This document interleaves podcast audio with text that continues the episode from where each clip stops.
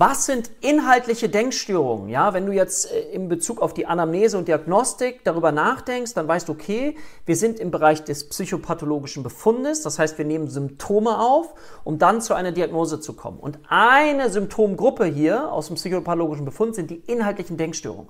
Ich lade meine Schülerinnen dazu ein, sich das mit dem Begriff erstmal Wahn zu merken. Also Wahnthemen, dazu gehört eben Wahn, aber auch Bereich aus dem Zwang, Zwangsgedanken.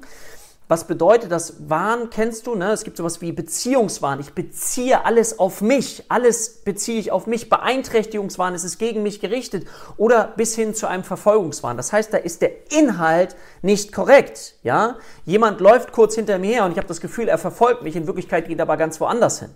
Ja? Und das ist diese nicht korrigierbare Realitätsverkennung, die jemand zeigt, was dann auch gleichzeitig mit dem Wahn gleichbedeutend ist und mit einer inhaltlichen Denkstörung.